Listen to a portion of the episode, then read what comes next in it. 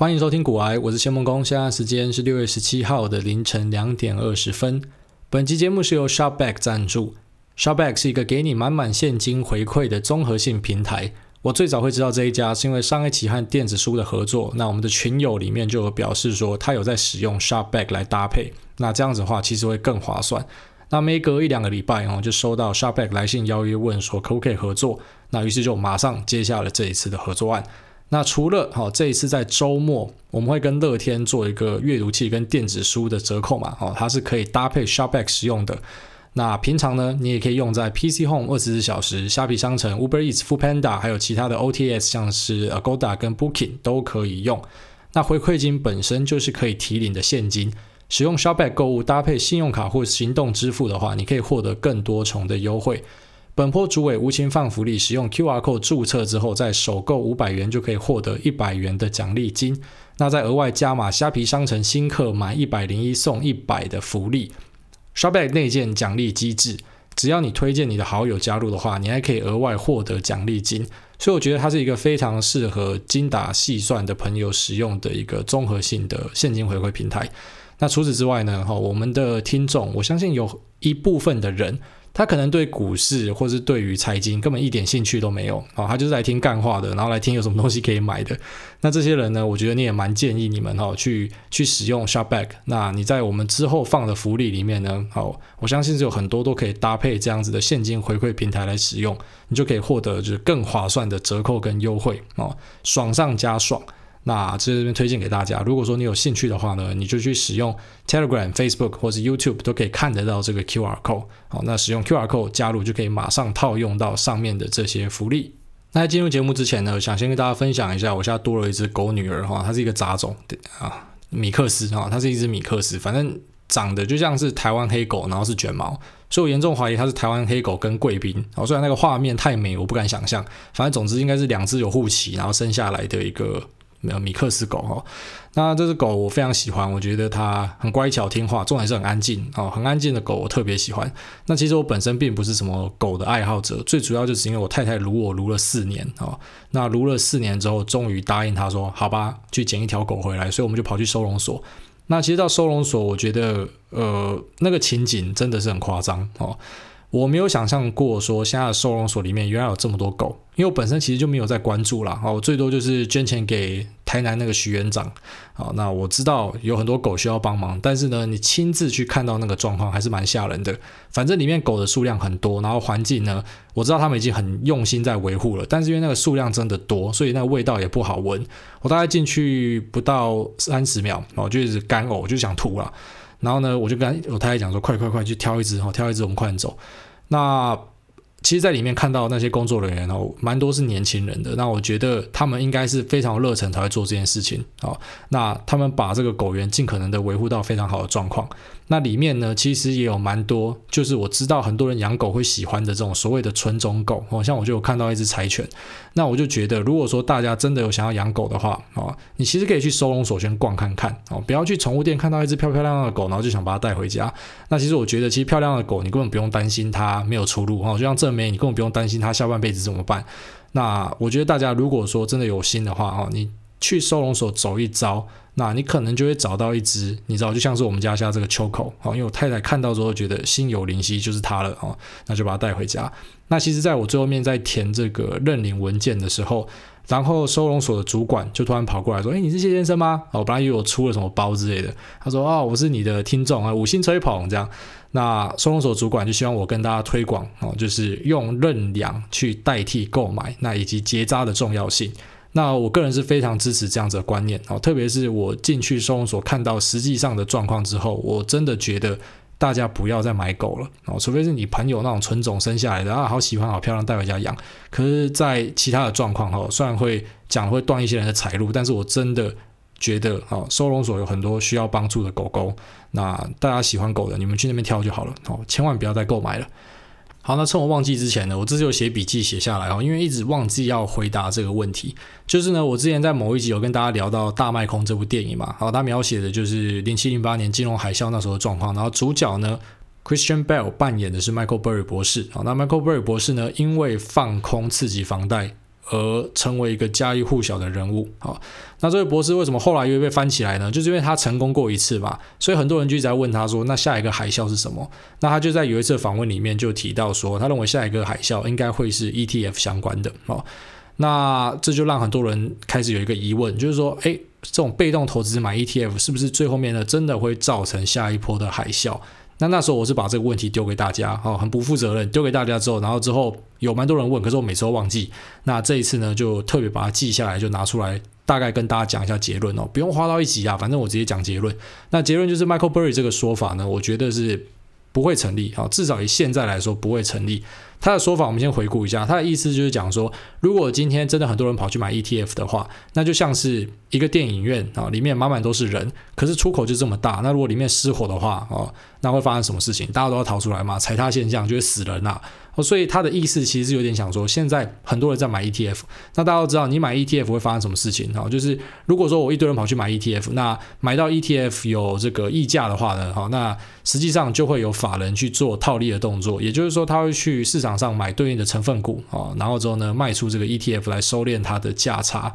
好，那随着参与的人越来越多，其实就会造成市场会开始膨胀啊，也就是大家讲的这种 ETF 所导致的全值股的虚胖。那目前看起来，其实虚胖的成程度，我个人是觉得还没有到很夸张啦。好，那其实以台湾跟以美国的角度来讲，目前参与这种被动投资 ETF 的人，他其实还没有大到说，比方说市场什么八九成的人都在玩这个，所以我个人觉得 Michael Burry 这个说法其实不太成立哦。特别说以台湾来讲，我更是觉得你不需要担心。那台湾这种会影响到这种直接对应市场的 ETF 呢？好，比方说零零五零就是最大的其中之一嘛。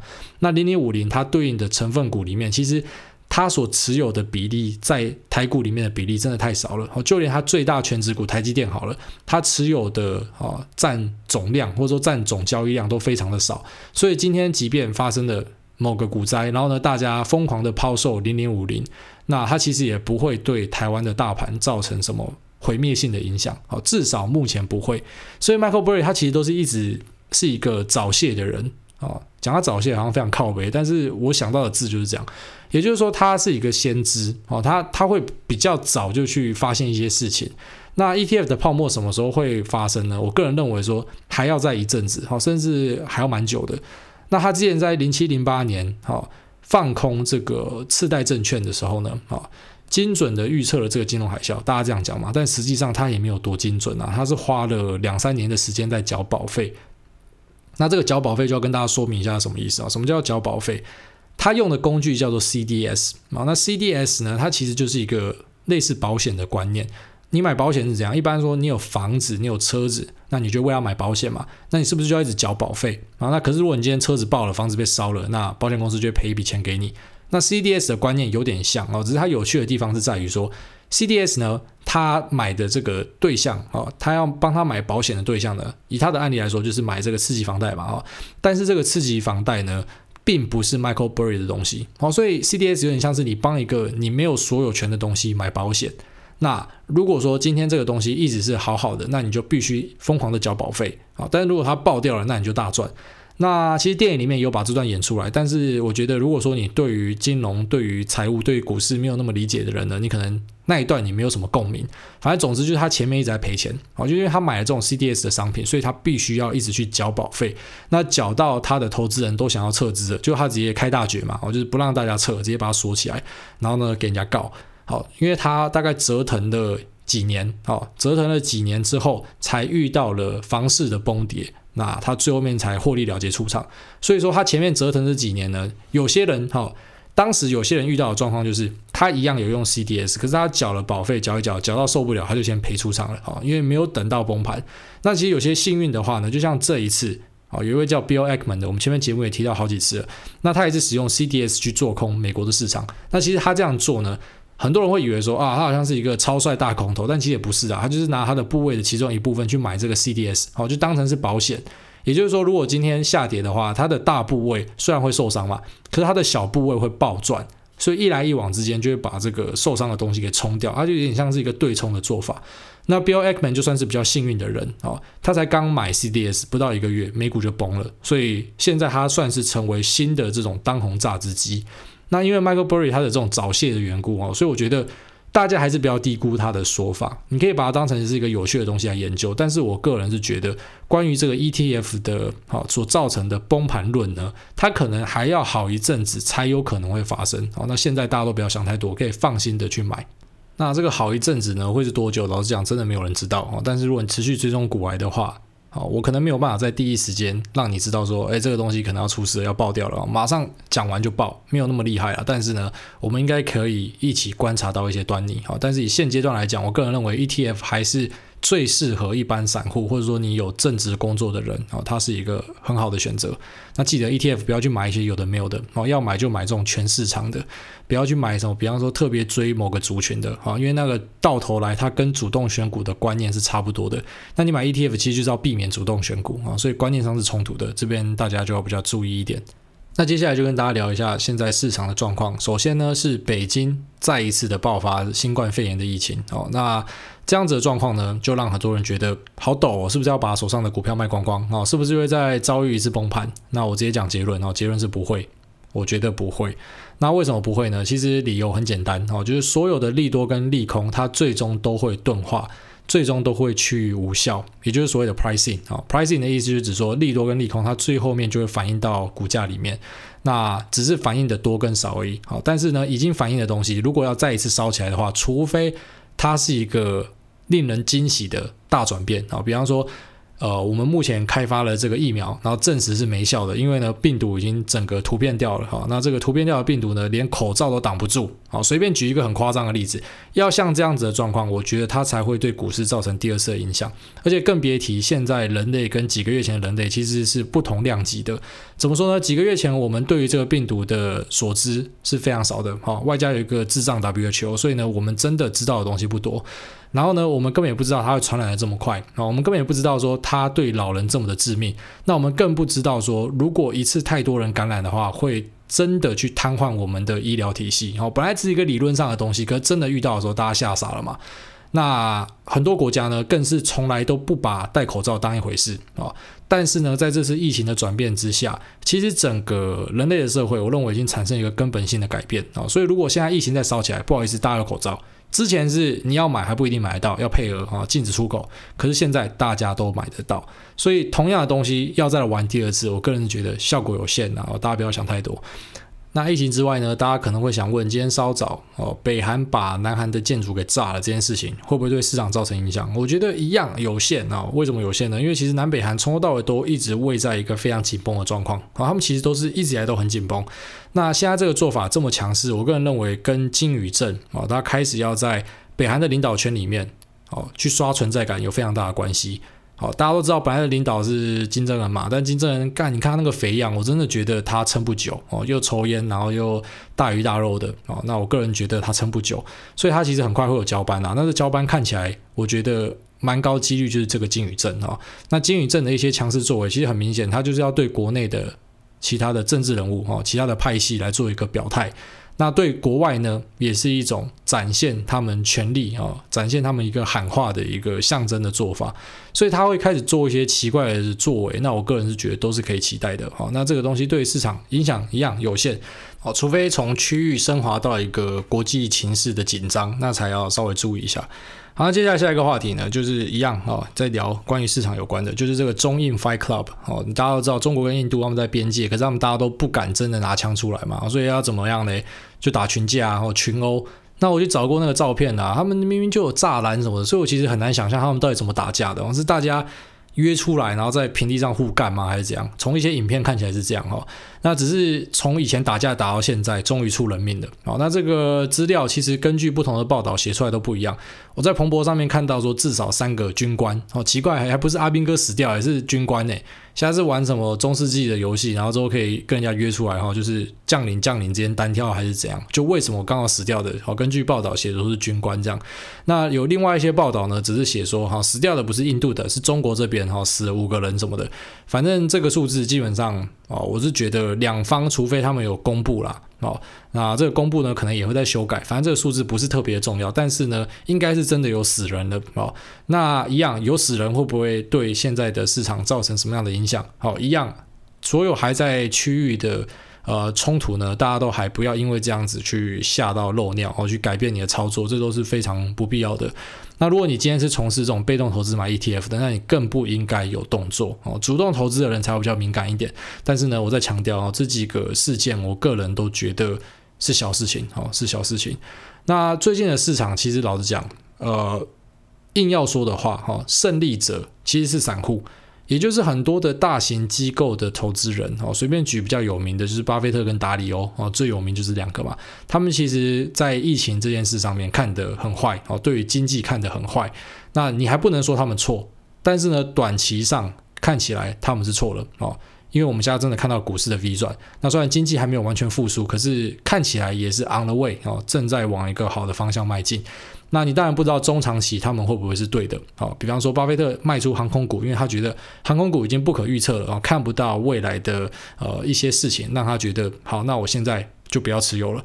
那有没有可能？在这一次的反弹之后，你看航空股很多反弹嘛，然后之后在中长期的趋势是持续下行，好，证明巴菲特是对的呢？有没有可能？都是有可能的。但是在目前的短线上看起来，散户真的是最大赢家。我觉得大家很常笑的那种大妈、菜鸡啊，然后什么刚进市场的网红啊什么的，看起来都是最大赢家。好，在美国这这个有一个 Robinhood，然后这个 Robinhood 它是一个券商软体，好，那这个券商软体因为它的界面非常的简明明快啊，所以呢。深获美国人的喜爱哦，特别是年轻人这一块。那 Robinhood 呢，它其实有一个功能就蛮特别的，它就会直接公布说，他们有在 Robinhood 里面开户的人哦，那他们所持有的股票持有人数里面 Top One Hundred 哦，前一百名是谁？那这里面其实你看就会发现很多就是。我个人认为是机构投资人哦，或者说比较老鸟的不会去选择的标的哦，就是那种疫情直接受害的股票，比方说航空、饭店啊。那为什么不会选择呢？因为老鸟跟新手其实最大的差距是什么？我觉得最大的差距并不是说什么获利能力。好，假设说单讲赚钱的话，今天如果是一个大多头的行情，老实讲大家都可以赚。那可是真的要去筛出谁是老鸟，谁是新手呢？我个人是认为，你要去遭遇一个风霜哦，你要去遇到一些事情，你要遇到一些修正。然后，因为新手呢，他根本没有避险的观念，他根本没有风险的观念，他也没有部位调控的观念，所以呢，他可能赚多少，最后面就加倍吐回去。那老鸟就有办法避开这样的伤害。好，那但是其实是一个两面刃哦，因为老鸟他比较有风险控管的一个心态，所以呢，可能在这次的下跌里面，他就不太敢。大力的加码，或甚至像这些对冲基金的老板，然后持一个非常保守的看法，所以就错过了这一次行情。但新手不一样，新手觉得说，呃，看，嗯，看起来很低啊，哦，上一次这么低，好像是十年前，嗯，买，啊，就是很单纯的想法。那目前看起来他们大获全胜，啊，那蛮厉害的。那 Robinhood 里面刚刚提到嘛，哦，就是很多去买这种疫情的受害股，但是严格来讲，哦，如果你要我去推荐这种股票，我根本直接跟你讲，不可能是我，哎，拜托你这么多可以选，你干嘛一定要选那个？哦，其实这一次。呃，在疫情之后再创新高的股票，以美国来讲，真的很多哈，大部分是以科技股为主，那台股也是一大堆啦。所以你有这些可以选，你干嘛要去选一个受害的啊？你为什么要去选一个受害的？其实就是一个很单纯的一个选择问题。但是有时候老实讲，你真的不知道为什么大家会做这么奇怪的决定啊。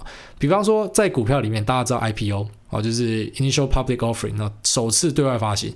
那在币圈呢，有一个 ICO 啊，就是 Initial Coin Offering，就是首次的发币。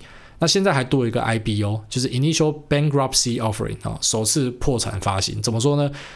在 Hertz 这支股票啊，Hertz 就是赫兹啊，一个租车公司。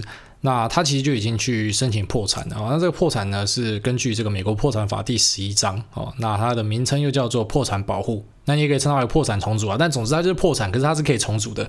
好，那它已经破产之后呢，还是很多人跑去买它的股票，因为它还是可以交易的。那只是说呢，如果这个公司，比方说它重组或者后来出了什么问题的话，那这家公司必须要清算啊。那要清算的话，记得债权人哦，持有债的他是优先优先获得清偿。那这些股东呢，基本上就是留下来洗碗啊。所以你可能本来持有这家公司，假设是呃，你买股票等于是持有它一部分嘛。好，所以假设是一百趴，然后你持有了一趴，可是呢，在清算完之后，假设清算掉九十五趴哈，该还的钱还一还，处理掉之后，剩下五趴的价值。那你还是只有持有一趴，所以一来一往就差很多。那当然它就会反映在股价上面，哈，Hertz 的股价早就已经先跌了，但是很多人就疯狂的跑去买，那买到怎么样呢？买到它大幅的反弹，哈，然后公司就趁这个机会发行新股票。然后呢，你就觉得说，干太荒谬了吧？然后一家要破产的公司，竟然还可以发新的股票来募资，结果还是有人要买。哦，所以你就会发现说，干真的市场里面赌徒超疯的。那一样是拿这个 Robinhood 的资料来看哦。Hertz 就是 Robinhood 里面散户也很爱买的一个标的哦，非常爱买的一个标的。那其实除了 Hertz 这个很搞笑之外，还有另外一个也很搞笑哈，就是一家公司叫房多多，它是一个中国的线上房地产公司。那其实这家公司它在美国交易，可是呢它的量非常的少哦，基本上就是一个没有量的鸟股票。然后突然一瞬间大暴涨，喷了十几倍，好，然后之后马上就跌下山，马上滚回原点。那很有趣的一点呢，就是在喷了十几倍的这个过程里面，好。在 Robinhood 的资料里面显示，Robinhood 的散户呢持有的人数是翻了一倍，哦，也就是很多人跑去买，所以真的有可能是一个散户大晋级的杰作。那其实为什么会去炒这个房多多这股票呢？为什么它突然往上喷呢？其实就有一派的说法是讲说，哦，因为房多多的英文叫做 F A N G D D 哈，房多多房滴滴这样。那这个 F A N G 呢，其实跟美国的尖牙股听起来有点像。哦，就是可能菜鸡本来是想要买尖牙股，可是他也不知道尖牙股是什么，但是他有听过嘛，他听过这个尖牙股，所以他就看到这个 FANG 他就买。好，但是还是有差啦，他这个是 FANG 嘛，那尖牙股是 FAANG，好，就是 Facebook、Apple、Amazon，然后 Netflix 还有 Google，哦，那他可能看到 FANG，他以为是尖牙股，有一派说法是这样，然后把它大幅的往上买。哦，那根据 Robin 或者资料也看得出来是哦，散户大买，所以。很神奇啦，哦，就是市场真的每天都有他妈很奇怪的事情发生。那我还是在这边一个建议啦，就是很多人真的会讲说，反正能赚钱的就是赢家哦。但我觉得这句话超屁超飞的哦，因为你能赚钱，你也可能会赔钱。那你明明就有很多选择，为什么你要选一个最危险的哦？你明明就可以好好工作，为什么你要去当诈骗车手哦？你为什么要去当一个可能会被抓的？你明明就可以去上班，为什么你要去卖毒哦？因为一样可以赚钱啊。那这个。讲现实生活的例子，你就听得懂嘛？你就知道有些东西是高风险的，你不能做。可是，在股票市场里面很奇怪，很多人就只看到说，哎，这个我可以赚钱，好，然后就完全不会去想它的风险，好，那这就是比较一个危险的地方，要跟大家提醒。借由这个美国散户啊，美国散户的例子来跟大家提醒一下。好了，那接下来我们就来看一下 Q&A 的部分。好的，那首先第一位这个 Nison 四十七，他说五星吹捧吹爆。气气气！怎么可以因为立场乱评分？赶快让主委五星吹捧爆干高！感谢主委无私分享，欣赏你的客观清晰思维，FQ 观念有你加持，还有优惠书可以买，一定要积极收听啦！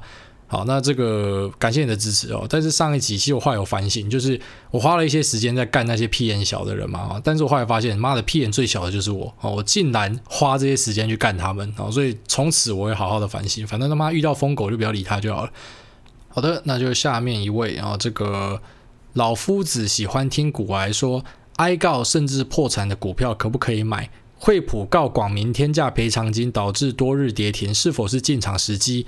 美国 Hertz 破产，为何还这么多人进场买股票？实在看不懂，请开示哦。刚好前面就讲 Hertz，然后这个广明一样啦哦。其实广明在第一次被告的时候，那时候也是跌停嘛，然后就有人跑去抄底，就在算说啊，如果我赔掉多少钱哦，那我就可以怎么样哦。那这次也一样嘛，一定有人算嘛。啊，如果说后来公司没事，那会怎么样？那我就问一个，其实你应该要跳脱箱子去想，就是干，你明明台股有一千多档可以选，哦，你为什么偏偏要去选一个这样子的股票？哦，难道你是没有选择了吗？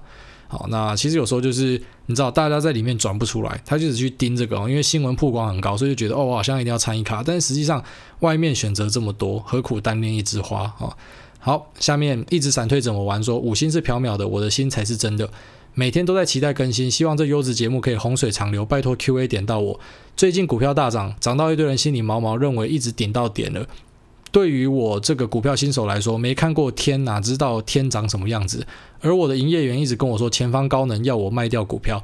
结果我卖掉好几个标的，这两天又涨了十块，硬生生少赚好几万。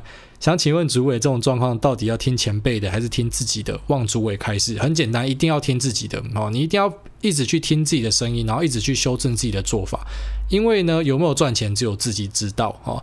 像外面这种很多在开订阅的，他妈的，他的对账单都可以作假了哦，很多东西都可以作假的了。那你的营业员，老实讲，他给你这个建议，可能就是用他一般的。呃，他的在业界的经验啊，台股差不多涨到这个位置就差不多了啊，那请你卖出。但是你要记得，其实涨到高点也不代表所有的股票就会一起反转啊。哦，有时候说高点往下反转的时候，还是有一些股票一直涨啊。所以你不可以用同一套标准套用到每个地方。好，那更重要的是，你绝对要相信自己啊，因为别人的做法可能跟你有根本上的不同哦，资金的量体不一样，看的长短不一样，做法不一样，可以承受的风险也不一样，那整个呈现出来的操作逻辑就完全不一样哦，所以绝对不要去听别人讲的。我每次看到那种在拜神的，我就很为他担心哦，千万不要拜神，你就把每个人的说法都听听就好。好，下面这个多马斯流说，台湾通勤的名言，股癌不会限制听众的思辨，听到现在深深认同。你他妈不用脑袋，只会给别人戴帽子的红蓝白绿的残粉，活着就是被饲料喂养。总之五星评来赞声一下哦，感谢感谢支持。好，下面一位这个 Nancy Pan 说，古埃说的没错，三倍券使用复杂。对啊，我就觉得为什么把事情搞复杂？好，这是我我看不懂的。好，下面这个我先跪下来漱漱口说，五星开吹，古埃大真的很猛，每次都听到耳朵高潮，在防疫旅馆隔离，每天都在舒服，在论事物、财经领域相关议题的时候，口条超好，逻辑清晰，论述中肯。啊干，这是吹上天的。好，他下面问题问什么？他说，主委缺不缺吃鸡队友？干，自己去找队友啦。好，我自己这边已经有战队了，我们每天几乎都宅在一起打电动。好啦，如果之后真的有机会的话，在在这个社团里面揪大家一起打电动。好，那接下来这几位哦，吹捧啊，这个优润物吹捧，古埃大的忠实教徒也是吹捧啊，花式吹捧，每个都在吹啊，然后不能玩六六也在吹，台南味的啊，台南味的有问题，他说，请问古埃大对于一张股票大户跟散户股票持股比例的高低有什么看法？哦，他这应该是讲说，你知道现在很多券商软体哦，有一些软体，它可以看到所谓的什么散户持股的量，那大户持股的量，持有四百张、六百张、八百张的量。我跟你讲，这种东西看看就好哦，你随便都可以找出一堆反例，比方说大户越买越多，然后股价一直往下走的，啊，或者是说散户越买越多，然后股价往上涨的。随便都可以找到这样子的例子，就是跟你一般想象的那个逻辑是相反的，所以我觉得这种资料你就看看就好了。那股票大户为什么会一直买呢？那为什么一直买它没有上涨呢？因为有时候他买，比方说他就是要巩固他的经营权，他就是想把持股变多，所以他也不用去追价哦。反正我就是你们卖，我就在下面慢慢接就好了。哦，那就会产现出来的状况就是有人一直在买，但是股价没有涨。哦，所以还是要看状况，包含说买的人有没有追价的意愿，哦，有没有做价的意愿。那我觉得。这个并不是这么简单，说你可以拿一份资料出来看，然后照着做就可以赚钱的哈。因为如果真的那么简单，大家都赚钱的。好，下面这一位林 Raymond 哦，他在问关于南非币的投资哦，南非的产品。我个人是觉得，可能是有很多理专在推吧。我很常看到人家在问或者在讨论这种什么南非币的东西，或是澳币的东西。我个人是觉得这种货币哦不太稳定的。你今天产品就算赚钱，可是最后面可能因为汇差你就赔钱哦。那更别提它有很多的不确定性。那我个人是觉得这样的商品都是尽量少碰。然后特别是呢，大家现在供奉其盛，是活在一个有 ETF 的年代，你明明就可以做一个。比较简单，那很容易就可以掌握到市场报酬的东西。为什么你要去选一个很特别、很高风险，然后你自己不了解的东西？我真的建议你不要碰这样的东西。好，四新学生说赞叹主委，感恩主委哦。他说他现在大二，如果要理财投资的话，会怎么建议大学生？乖乖存钱，乖乖念书。哦，真的啊，没有骗你啊，因为我之前有跟大家分享过嘛，就是我觉得大学最后悔的事情就是没有好好念书啊。不要讲大学，高中、国中都是，因为即便现在回顾，都会觉得国高中、大学的时候，其实你真的没有更重要的事情可以做。好，就先把一个文凭弄好看一点，然后之后在找工作的时候都有非常大的帮助啊。那如果你真的要理财的话，我觉得你就多听多看啊。但是呢，先存钱，存钱非常重要。好，下面这个中台湾健检王，他说上集聊到抖音爆红啊，TikTok 海外版啊。也看到很多 NBA 顶级球星和欧美明星都狂用抖音，想了解是不是抖音公司有砸大钱请他们来使用，达到宣传的目的要？砸钱请人当然是有可能，但是其实很大一部分是因为欧美的年轻人就真的很爱用抖音啊。好，他的这个抖音的下载量非常惊人，那。市占率哦也很惊人，使用的时间更惊人啊，基本上已经快超过 YouTube，那我觉得很快就会超过 YouTube 了。所以很多这种啊明星或是 NBA 球星，他们其实本身也是想要进去里面顾庄然后雇他们的粉丝，那他会去注册使用 TikTok，我觉得都是蛮合理的啊，都是蛮合理的。好，录到这边有点累，我先去睡觉，但是应该还要再录十分钟，所以明天早上再继续好了。好，我现在刷牙回来了，我突然有精神了，干嘛把它录完好了？好，下面这个林口泽北荣治，他说：“请问股癌大对于台湾的银建啊，建设产业有什么样的看法？首先呢，银建业它认列营收的方式跟一般人不太一样哦，这是你要先首率先注意的。那再来呢，就是银建业普遍你会去看它的殖利率啦，哦，大部分在台湾会去操控、会去玩营建业的，它都是以直利率为主。那除非呢是你知道他家要推什么屌干强的建案啊，那会大卖，那是例外啦。所以这是你要比较注意的一点。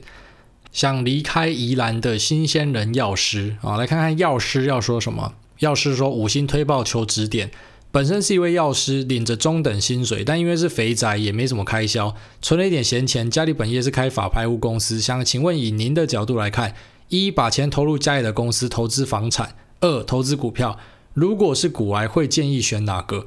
首先呢，你已经有别人没有的优势，然后就是家里开公司，所以呢，这有点像是。半个内线交易哦，你家里有没有赚钱？你他妈自己最知道，除非你爸妈连你都骗然后，那你要你要去怀疑到底是不是亲生的。那如果说家里有赚钱，而且赚很大，那绝对要扩大优势。好，我一直跟大家讲说，可以靠爸的，他妈的一定要勇敢的靠下去。好，千万不要讲说什么啊，靠爸不好啊什么的。干，你靠爸可以少奋斗十年，那十年可以做多少事情哦？如果说家里的公司不错，那就砸下去。那如果说家里就普普的话，那你再来研究股票哦。我的建议。下面这一位说，合一中天涨成这样会不会太夸张哦？不会，那股票要涨的时候不用太多理由，反正呢想涨就是涨哦。那在外加现在合一呢，它真的有解盲成功过关哦。虽然说老实讲啊，在台股很多生计这边解盲过关之后，或者说甚至是拿到药证哦，已经开始上市卖，然后再崩给你看的都有哦。那我只能跟大家讲说，追高一定有风险，自己要小心。李佩瑜说想看股癌负面的样子。股癌，你可以负面一点吗？你太阳光正向了。我在想，我的负面情绪都发泄在游戏里面了哦，每天都进去游戏里面霸凌别人，然后不爽就直接开枪啊、哦。所以，其实老实讲，我觉得每个人都应该有自己的休闲娱乐哦。如果你有休闲娱乐的话，你真的是很难很负面哦，因为你每天就会把压力给排遣掉。好，下面这个水逆妈说：“主委你好，声音真的很催眠，有白噪音的效果。明明我想认真听内容，却不自觉放空脑袋。”给五颗星可以回股市菜鸡问题吗？哦，建议要持有多少档股票？存股是不是一档股一直存？好，首先呢，多少档股票要看你自己。好，这真的是看自己，这没有一个绝对答案。然后再来，存股是不是一档股一直存？我知道你会问这种问题，是因为现在台面上你找得到很多那种，比方说什么兆丰王啊，哦，什么富邦王啊，国泰王啊，就是有那种人，他就是专门只买一档股票，然后买到爆掉的，就真的是。嫖到变老公，买到变股东，哦，买到变大股东这种样子的人，那我个人是觉得，以我的角度来看，我不喜欢这样哦。我个人还是认为你一定要分散风险哦。虽然说看对要重压，看对要勇敢追，这个我认同，但是呢，在大多数的状况，分分散风险是一个不错的决定。下面这位他妈的滚出去说五星吹捧，想请问股癌大家母在十年前买了宏基，均价在七十几块。但之后大家众所皆知，电梯一路向下，持有到现在，请问建议怎么处理吗？呃，这个问题有点棘手了啊。宏基前阵子有力图想要振作过，但是他们推出的这个振作商品呢，是智慧佛珠，他妈我真的觉得超智障的。那我没有办法建议你怎么处理，我只能说，你觉得宏基这家公司你还看得到未来吗？哦，你觉得它有没有这个前瞻性的产品？它有没有可能后来营收会大暴增，带来获利呢？如果说你问这些问题，然后呢都。答案都是 no 的话，那我我就建议啦，有时候就是放下屠刀立地成佛哦，你就直接把这个断舍离掉，然后去找一个更好的标的。好，因为你要记得哦，你七十几块跌到二十几块，赔掉的就是赔掉了哦。但是呢，假设宏基就一路待二十几块，待了接下来十年，你就再赔一个这个时间的成本在里面。好，但是如果这二十几块你拿去换成另外一个哦，你看好的，然后呢，长线呢是做多的一个标的。那它可能会为你带来更好的获利，好，所以你不可以拿以前赔掉多少钱，然后你就很不甘心说我要涨回去，好，很多时候它就是不会涨回去了，好，与其这边浪费时间，你快点换一支标的，哦，千万不要有这个锚定在里面哦，不要有一个那个锚定现象，说我以前是买七十块，我现在赔五十块，所以我现在一定要把这五十块赚回来，哦，这个是比较危险的一个想法。好，不行，我真的东北调了，我要睡觉了。好，那。今天回答的问题比较少了哦。那最近我发现吹捧的人越来越多哦。那可能吹捧最主要的原因是因为上一集我玻璃心，所以大家出来安慰哦。那我个人是觉得，我的情绪没有受到太多的影响，我只是上一集觉得要出来喷个人而已。好，那很感谢大家的支持。那其实很多问题哦，老实讲，你们可以直接到那个 Telegram 社团里面问哦，因为我们里面真的是各方好手都在里面。那如果真的有那种好，比较不好解答的小弟就愿意浮出水面来帮大家回答一些问题。那其实昨天有一位在 Telegram 里面的这个舍友哦，他叫做 Vic。那这位 Vic 呢，他本身是啊在外商的药商工作，然后他就听到我们之前 QA 哦，有一位新鲜人哦，还是大学生忘记了，反正他就是在问说关于药商工作这件事情。那他就有讲说他会愿意来帮啊这位年轻人。做一个咨询哦，因为呢，他的业界也是混得还不错啦，这样哦，他可以帮大家做一些解答。那我觉得其实我们群组里面有很多人都是愿意分享的哦，那大家就把这个平台哦当成是一个很棒的机会啊。那如果说有什么样的问题哈，如果说你有想要问的，你不一定可以问我，你也可以去在群组里面跟大家讨论看看啊，在这边提供给大家。我真的要挂了，我去睡觉了，拜拜。